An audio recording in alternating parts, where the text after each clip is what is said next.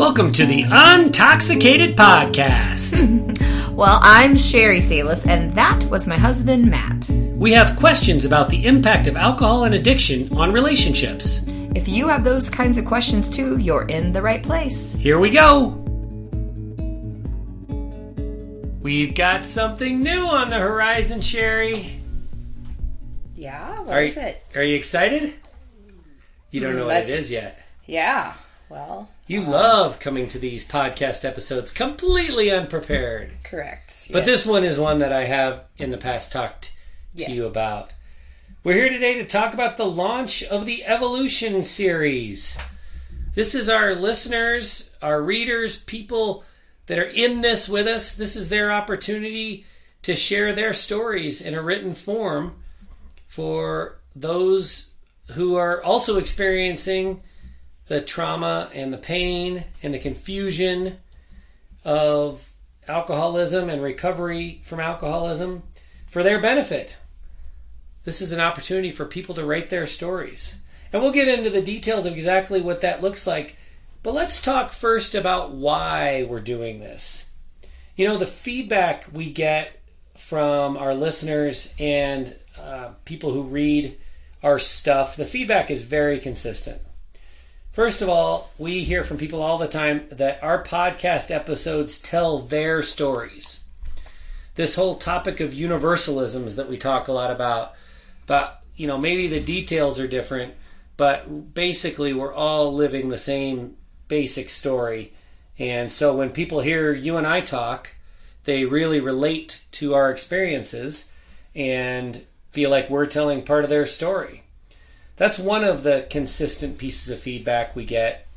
The other consistent piece of feedback that we get when we do go through the writing process with people is that writing is for many the most important part of their healing.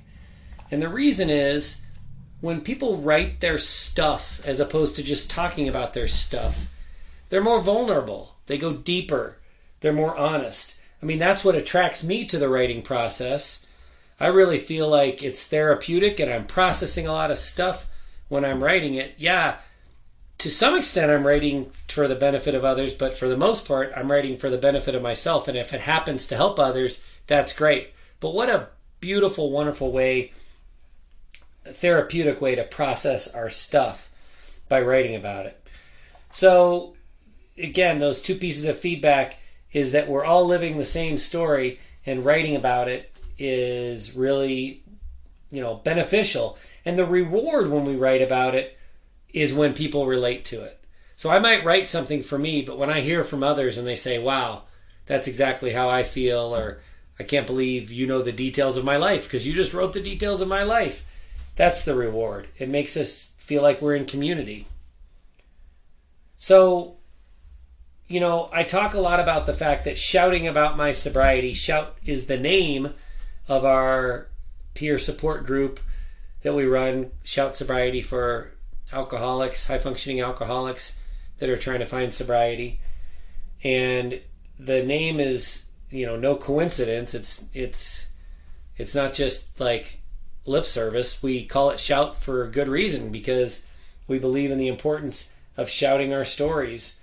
And what it did for me was it didn't just solidify my sobriety, although, and, and what I mean by that is, you know, there's no going back. When you tell everyone you know, when you tell all your family and your friends that you're an alcoholic and you're now in recovery, you take away all your drinking buddies. Nobody's going to drink with you if they know the trauma that you've been through and that you put your family through. So it solidified my sobriety in that way. But that's that's not the only way. Not just in the there's no going back. There's no going because because how many times Sherry did I, you know, ten years of active addiction where I tried to get sober periodically through that ten years, and each of my attempts at sobriety failed. And one of the reasons that my attempts at sobriety were able to fail was because I didn't tell anybody. You and sometimes my parents, sometimes your mom were basically the only people that ever knew that I was trying not to drink. And so it's real easy to go back to drinking when you haven't included your full circle of people in the fact that sobriety is important. Yep. Thanks for your input so far. Well, you asked a que- you asked a, so I got a question coming up right so here. did you want me to say how many times? I don't know, lots of times. Okay. But you just kept going on and answered your own beginning questions. Yeah. Well, I'm excited. I'm excited I- about the I'm- I evolution series. I'm very glad you're excited. Yeah. But that not going back is is only one of the reasons that shouting about my sobriety solidified my sobriety. The other was the connection that it created with others. And this is this is really big. When I started talking openly about alcoholism, you know, a lot of people don't want to use the word alcoholism because they say it's stigmatized. And yeah, I agree, it's stigmatized, but there's two camps in how we battle the stigma. Some people say, let's find a new word. So, like the legal, not legal, but the clinical term isn't alcoholism anymore, it's alcohol use disorder. And so, yeah, that's an option. We can destigmatize by changing the word, but won't won't that phrase just get stigmatized too over time? If the underlying attitude and the shame and all of that builds up around alcohol use disorder, that's going to be just as shameful as alcoholism. So I would prefer to take it head on and talk about it, talk about our alcoholism, and um, you know remove the stigma because how is someone going to make fun of me for being an alcoholic? How are they going to call me an alcoholic in a derogatory way when i'm already calling myself an alcoholic?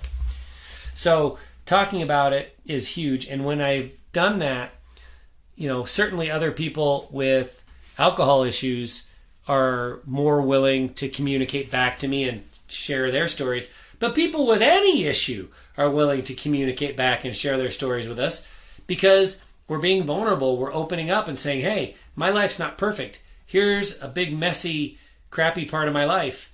And other people will say, well, let me tell you about my messy, crappy part of life. It can be a health concern, it can be relationship issues. It doesn't necessarily have to be about alcohol and addiction.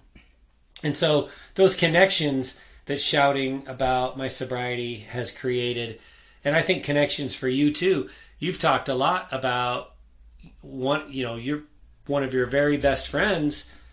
You have always been friends with her, but once we came out about what we were going through and she confided in you that she was going through something similar, that's when you two really bonded, right?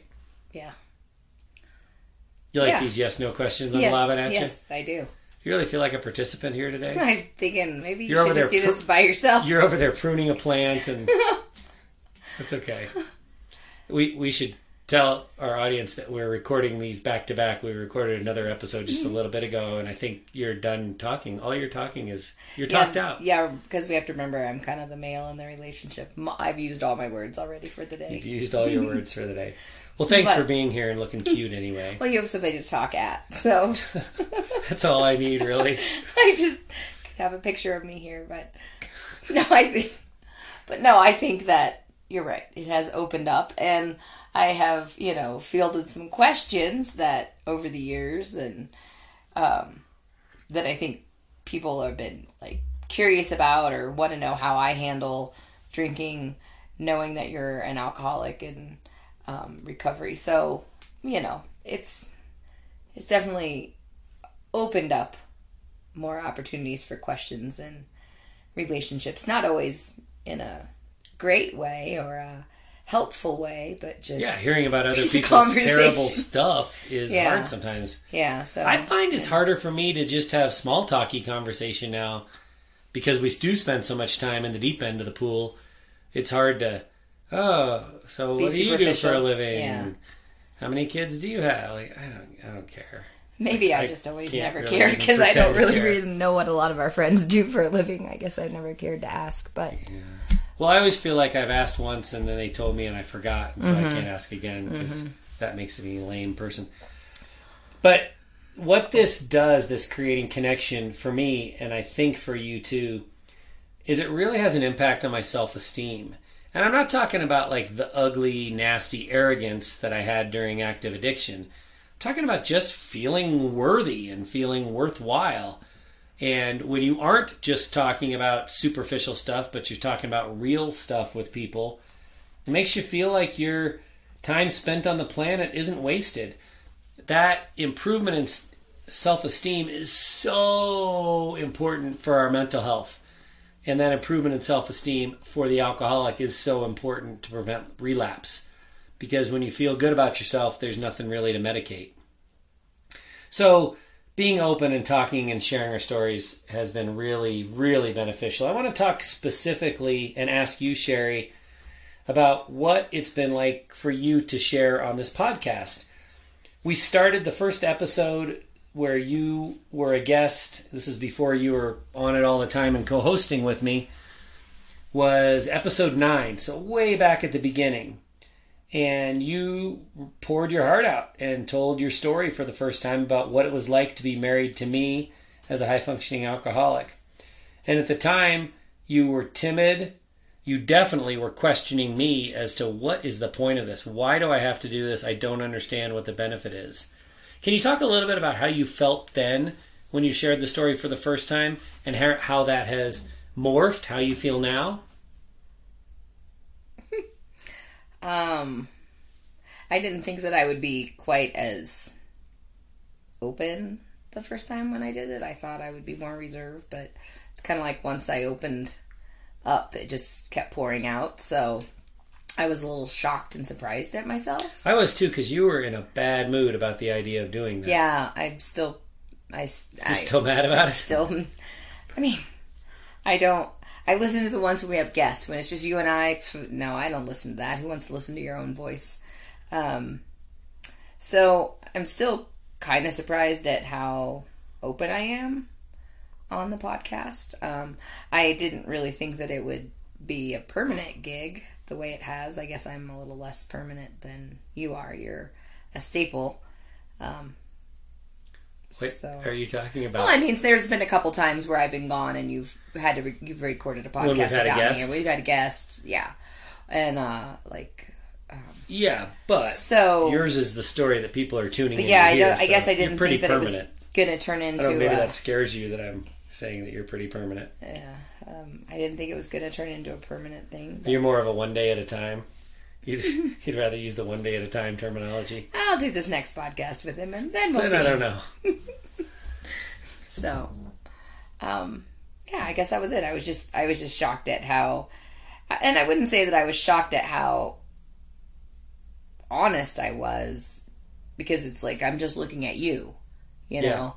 If it was um, a stranger sitting across from me, and if we hadn't already worked through and talked a lot about this, that would be hard. I mean, I think there are a couple times where there have been a little surprises on my opinion or my recollection of something or but I think most of the time because I feel pretty comfortable with you sitting across from me that made it a lot easier. Has it helped you work through things? Do you feel like sometimes, I know not always, right? Because you're just retelling stories from the past, but sometimes do you feel like you're processing while you're talking? Occasionally, yeah. Yeah. Yeah, or when we have a guest and then they might bring up something that makes me think about um, a situation that was similar in our relationship, how I could have handled it differently, or how I'm looking at it from the past viewpoint, and how I can like reframe it. So I've I've been educated by our guests for That- sure. That's great. That's really important because one of the things that we're going to encourage people to do is share their story, not for themselves, but for the benefit of others. And you just made a great point. Even though we're years into sobriety and recovery and we do this for a living working with people, still, when you hear, and I feel the same way, when I hear other people's stories, I almost always get a nugget out of that is something that I hadn't thought about yet. And it helps me get better and healthier, and it sounds like it helps you get better and healthier to hear other people's stories. So, what we're going to ask people to do with the Evolution series is to share their stories, not just for themselves, certainly a ton of therapeutic benefit to writing out your own story, but share for the benefit of others. I mean, let's treat this like the community that we want it to be. Let's let's share for the benefit of those around us. There is huge power in shared stories. Um, I know for a long time you really kind of thought you were alone as the wife of a high functioning alcoholic.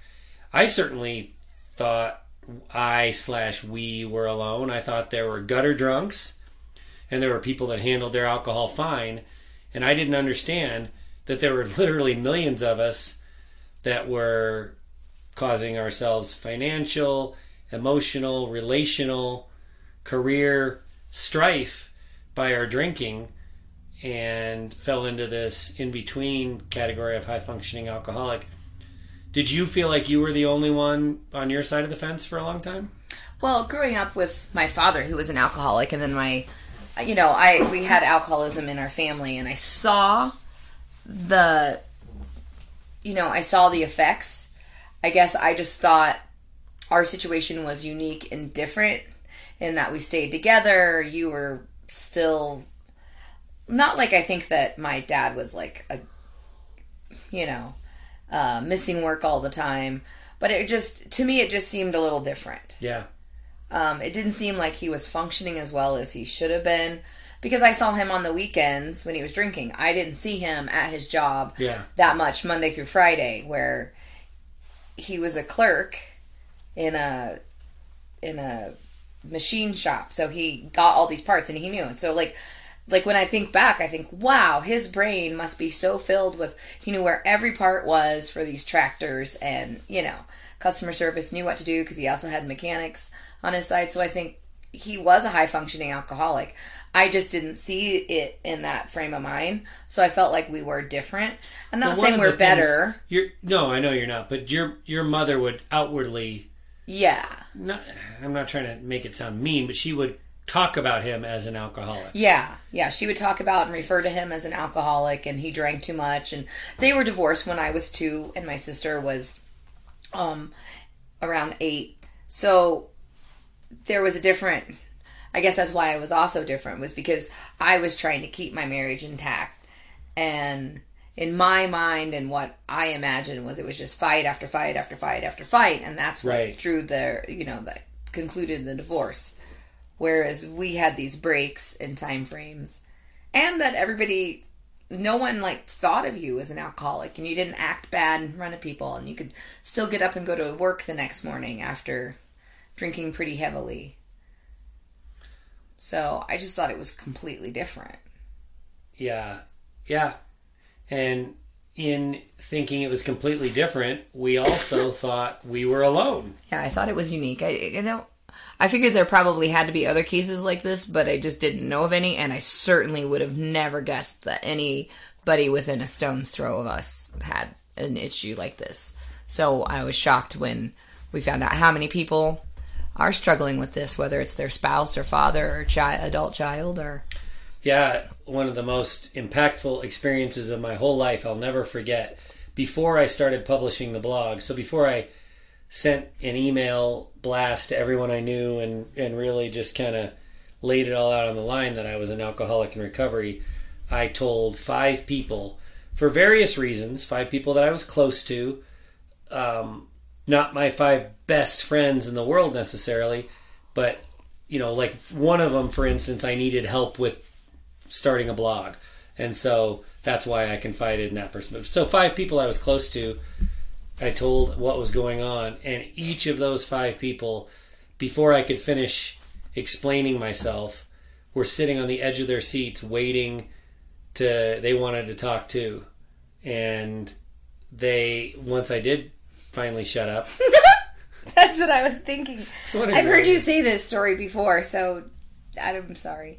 It's okay. I mean, talk like this, but yeah, when you finally shut up. when I finally shut up, every one of those five immediately and like like quickly like they had to get it out told me of their experiences out with alcoholism a family member a close family member um, you know who had experienced alcoholism and and how that had impacted them so i was like whoa i am five for five on people having similar experiences when i talk openly about this I wonder what it's going to be like when I talk really openly about that. And that's when the floodgates, I think you said a minute ago, really opened, and um, you know the power of the story grows exponentially when it's shared openly. And so that's that's what this is all about. The launch of the evolution series that we're here to talk about today. You know, we use the word evolution a lot. Recovery is an evolution. It's not a revolution. There's nothing fast and immediate and shocking and you know powerful takeover worthy of recovery. Our first book we titled Sober Evolution. Our recovery group that we have for couples who are in early sobriety and trying to repair their marriage. We call that marriage evolution. So the word evolution is really important to us. There are steps to the recovery cycle that are pretty universal. First of all, obviously, the alcoholic has to to quit drinking, but not just quit drinking, they have to quit for themselves. We run into a lot of couples or I run into a lot of alcoholics where because they relate to our situation where alcohol was causing so much trauma and strife in their marriage, they are quitting drinking or they think they're quitting drinking because their wife's nagging them to quit drinking or because they do legitimately want to save their marriage, but that's the only reason they're quitting. They don't actually think they have a problem themselves. They, they're not worried about their own mental health. They're not worried about their anxiety and depression. They haven't, you know, connected the dots yet and realized that the emotional issues that they're dealing with, that they're using alcohol to medicate, they're actually caused by the alcohol too. People takes a long time to draw those conclusions, and certainly it took me ten years. So I'm not making fun of anyone for taking a long time to draw those conclusions. Yeah. But when we meet people that are just quitting because their spouse is making them or their spouse is bugging them or there's been an ultimatum, that's not going to work. I can think of zero cases where that ultimately works. I can I've, I can think of lots of cases where people initially stop drinking for their spouse, but eventually come to realize, oh, they need to do this for themselves. Mm-hmm. And that's when the success comes from. So when we talk about the recovery cycle and the steps to the recovery cycle, the first step is the alcoholic has to be willing and wanting and able to quit and quit for themselves. Um, you know, the we talk a lot about detachment. We talk about how the loved ones, the spouse of the alcoholic, needs to emotionally detach and work on themselves and stop trying to fix this other broken person Stop trying to help them find sobriety. Stop trying to pull all the levers and make all the phone calls and set up the appointments and get this person into a recovery program or a recovery plan. The loved one, the spouse, needs to just detach and focus on themselves. But they can't force that. It's very counterintuitive, especially for females. Females are naturally nurturers. I mean, you are an excellent nurturer. When we talk about our kids, I think about you know the the safety and you know the real kind of nuts and bolts. Do they have enough clothes? Do they have enough food? Are they going to be in a safe situation? And you think about their emotional maturity and are they having fun and are they having a variety of experiences? You're just a very naturally nurturing person. And so, as a naturally nurturing person, it's not natural to detach and pull away emotionally and go on your own path. So these things that we're talking about, the alcoholic has to quit, but quit for themselves. The loved one has to detach. These are things that take time. There's nothing immediate about it. So that's why the word evolution is so important. What's the saying that we use in our Echoes of Recovery program so much about when somebody makes that shift to whatever it's going to be the next thing that they're going to do in life. You know when you know? Yep. Say it a little bit louder so people can hear. you know when you know. You'll know when you know. Yeah. Yeah, absolutely. And so you can't know until you know, you know? Yeah. And then you can't unknow. So that's why, for instance, in our Echoes of Recovery program, we we're not there to convince people to stay in their relationship or to promise them that they can fix their marriage if they just try hard enough. We're likewise not there to tell people to leave their lousy husband because he's no good and and that's what's got to happen in order for them to get healthy. Mm-hmm. We're, we're our goal is to share stories, our stories and the stories of other people in the group so that people can make their own decision. Because drawing a conclusion prior to getting to that point it just doesn't work that way. You can't say I'm committed to my marriage and I'm going to make it work no matter what. Oh, by the way, my husband hasn't stopped drinking. He won't even consider stopping drinking, but I'm going to make this work no matter what. You don't know you're going to make it work. You don't know till you know. Mm-hmm. So all of that takes time. That's why this is, again, not a revolution, it's an evolution. Well, and I think just having a variety of stories and different viewpoints is going to be very helpful for both the alcoholic in the situation and the partner of the alcoholic because then as you've learned matt that i wasn't just this unicorn of craziness when you were drinking. These are stories that are shared and feelings that are shared experiences that are shared that you've learned through our um, echoes of recovery program from the partners of alcoholics. So the the non-alcoholic side. So there's nothing really unique that you've discovered about me after hearing all those stories that wow that was just the way that people behave in that situation. Yeah it's it's totally helped me. There were still doubts in the back of my mind. There wasn't a doubt that i needed to get sober but there were doubts that yeah i need to get sober but maybe sherry's a little bit crazy. Maybe she's a little bit of a nag. Or maybe her expectations are a little too high. Maybe her viewpoint on alcohol is just a little skewed. I wasn't that bad. You know those sort of things. Yeah. So but now you're absolutely right. Now through the experiences and the shared stories of other people i realize no. If if you're crazy then all of the spouses are crazy.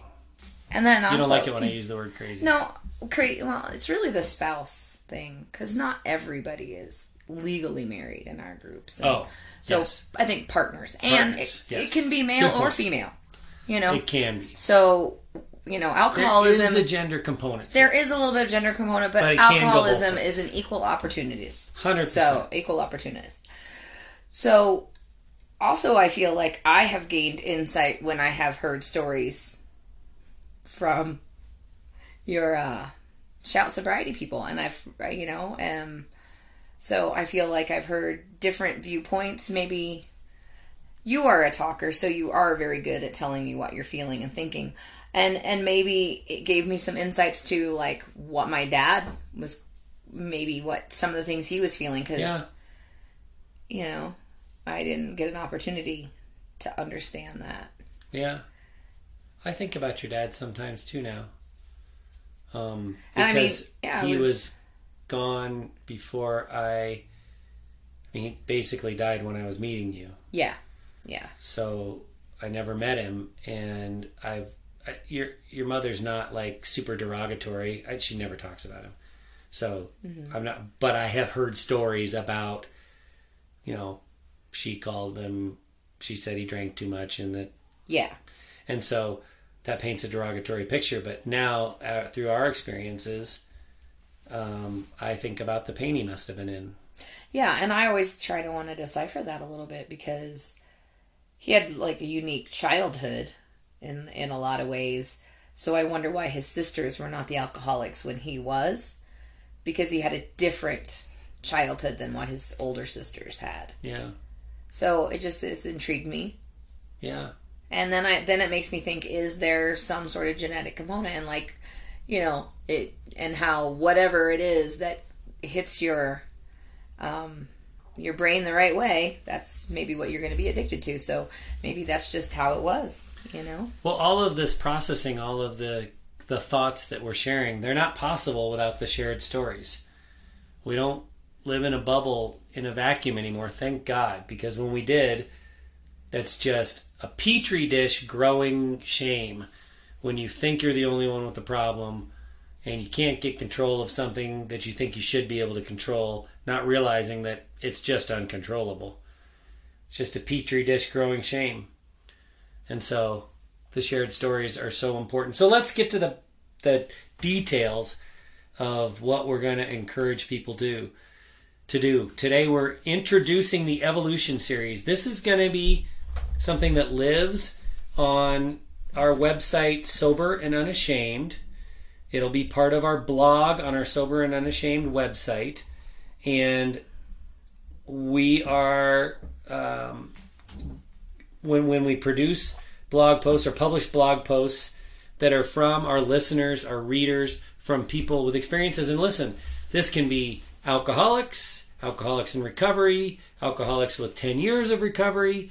This is loved ones, spouses, partners, aunts, uncles, parents, anyone who has a story to share about their experience with alcoholism is welcome to submit a story to us for potential publication on Sober and Unashamed under the subheading of Evolution Series. So, this is people who are evolving away from alcohol and into whatever is next. Mm-hmm. I think recovery, yeah, that's the first step, but that's that's very limiting. Barbara, who is currently our co-writer on um, Sober and Unashamed, she talks. She's talked to me recently about how uh, you know it's not all about alcohol anymore. It's about what's next, and I feel the same way. I'm not going to stop growing just because I figured out how to stop drinking. The opposite is actually true. What's the next part of the growth? Sorry for the scratching. That was a cat trying to get into mm. our fancy broadcast. Our booth, fancy recording studio. Our recording studio. but he's in now, so he's happier. But so the point is, we are interested in people's stories, not just their rock bottom moments. There are forums for that. Um, Alcoholics Anonymous, for instance, is a great place to talk about rock bottom stories. And if that's what you want to share, we're interested in that too, but that's not all we're interested in. We're interested in what are you learning now? Where are you evolving? Uh, it can be it can be around alcohol or it can be around the things that you're able to process now that alcohol's out of the way. Does that make sense? Am I explaining that well, Sherry? Yes, and I think it could be about like your insights or things you've learned, or maybe reevaluating a memory, putting it into a different context. Absolutely. Um, Absolutely. Yeah. So we want to encourage people to submit stories for consideration, and this is written form. These this is not this is not part of the podcast necessarily, other than all the work that we do is linked together. But there's so much therapeutic benefit to writing out your story. That's what we're encouraging people to do. Be vulnerable, be honest, share your story with us. Um, you know, I think kind of 1,500 words maximum, probably. I don't know that we'll have a hard and fast rule about that, but 800 to 1,500 words seems like a, a good range to me. Um, you can use an alias if you'd like. While I have found tremendous benefit in shouting my story and being open and honest and using my first and last name loudly and proudly, we understand that there are people for career reasons, for instance, or people maybe whose spouse is still drinking, but that doesn't mean that they can't, as the loved one of the alcoholic, they can't find recovery themselves. And part of the process of finding recovery is writing about it. So maybe that person's not willing to use their their real name and wants to use an alias. Or maybe you're just not there yet. Maybe you're nervous and privacy is important to you. I get it. I get it. Mm-hmm. So you can definitely use an alias, but we encourage people to submit their stories for consideration and to send them to my, my email, matt at soberandunashamed.com. Matt at soberandunashamed.com. And if it's a good fit, then we will publish it. And we're not going to do a ton of editing. Certainly, we reserve the right to edit anything that we publish onto our website, but most of it will be punctuation and grammar, just helping people clean clean it up. Um, so definitely give us your best work because it's not going to be a back and forth where we send you editing suggestions, you send it back, we send it back. It's it's not going to be like that. Um, so we're looking for pretty much ready, finished pieces ready to go. And we're going to ask that in addition to the written work that the person submit a picture. It can be a, a picture, you know, when I post, they're almost all pictures from that I've taken with my camera phone that are of our life or a picture that I've, I've found in the archives of our lives. Um, if you're not comfortable with something that personal, that's fine. There are lots of websites that have um, what do I call Free it? stock images. Yeah. Yeah. Public domain, I think, is the word I was looking for. But yeah, pictures that you can use um, that might relate well to what you've written. So we're going to ask you to submit your story along with a picture that we are legally allowed to publish. And uh, that's it. That's it. If it if it looks like a good fit and we feel we feel good about it, um, we're going to publish it. And and just again to reiterate, yes, there is a therapeutic value for you as the writer to write your story, to send it to us, to let us publish it. If this is the first thing, maybe all you've done so far is listen to the podcast. You um, are afraid to even, I remember Sherry, you've talked about this. You're afraid to even do Google searches about my husband is an alcoholic because you're afraid that that'll come back to bite you in one way or the other. Um, so if so far the only thing you've done is listen to the podcast and listen. That's a great first step. I don't mean to diminish that, but the idea of sharing is terrifying. Well, then by all means use an alias. Um, we don't, you know, you can. First of all, you have our pledge of confidentiality. If you send us an email, we're not going to share your true identity with anyone. I will literally be the only human that knows your true email address, and I don't need to know anything more than your email address. But even if you're worried about that, you can create a new Google email account in about 45 seconds and send from that if you want. So we're not we're not concerned with your identity. We are concerned with, you know, humanity and authenticity and stories that people can resonate with. And so remember, you're you're sharing your story because there's therapeutic value in writing it out, but you're also sharing your story for the benefit of others. And that's the big thing that we want to drive home with the evolution series. Yes, we hope it helps you, but we hope you get the benefit of helping others. You don't have to create your own blog to do that. You don't have to set up your own account on Medium or Elephant Journal and then go out and capture an audience. We've got a ready, waiting, eager audience to hear your story. All you have to do is go through the process of writing it down, find a picture and send it to us. And again, if it's a good fit, if it if it feels like it's something that our audience will resonate with, then we will gladly publish it for you. So that's the plan. Evolution series. I am excited about it. Sherry, are you excited? I am excited. Not that I don't enjoy your re- your writings and Barbara's writings, but it'll be nice to capture some people that we haven't ever heard from before. Someone who's not in any of our groups. Um, so I think You that know- would be. Go ahead. I was just going to say, I, I, I think that's an excellent point. Early on with the blog, I encouraged people to let's make a conversation out of this. Mm-hmm. Reply in the comments. But people don't do that on subjects that are this sensitive. We get a lot of emails from people, mm-hmm. but again, you know that's a one one to one conversation. That's not creating community. What we want to do here is create community.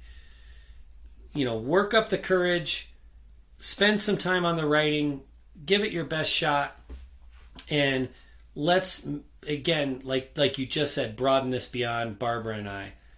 Let's let's make sober and unashamed a place where we tell stories for many people. And you know, don't let the name sober and unashamed fool you. If you are the spouse and you drink occasionally, your stories are still welcome. We are specifically calling this the evolution series. This is the stories of people that have been impacted by alcohol. Um, we can't rename the website because for SEO reasons and Google search reasons, and um, it would just be a nightmare. We've built a following, and we're going to keep that following, and so there there won't be a more generalized name of the website. But this evolution series is for everybody. It's not just for alcoholics who are trying to get sober.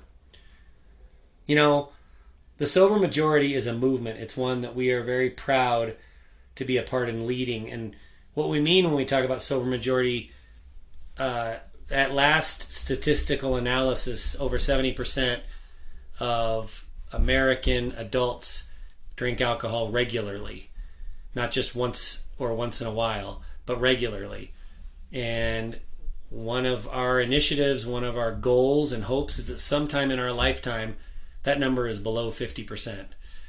You know, I don't think we're naive enough to think that we're going to eliminate alcohol from the planet. Far from it. But it, it is a reasonable goal to have rather than being ashamed of the fact that you're a teetotaler, rather than being ashamed of the fact that you've been afflicted with the disease of alcoholism. We want the majority of Americans to to be non-drinkers for the physical and mental health benefits of it and because it's just a great way to live.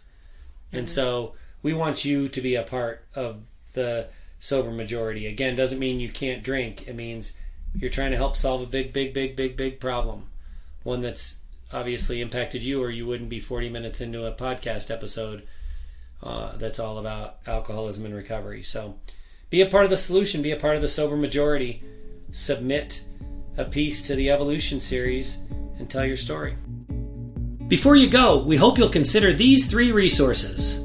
If you love or loved an alcoholic, we offer support and connection in our Echoes of Recovery group. Check us out at echoesofrecovery.org.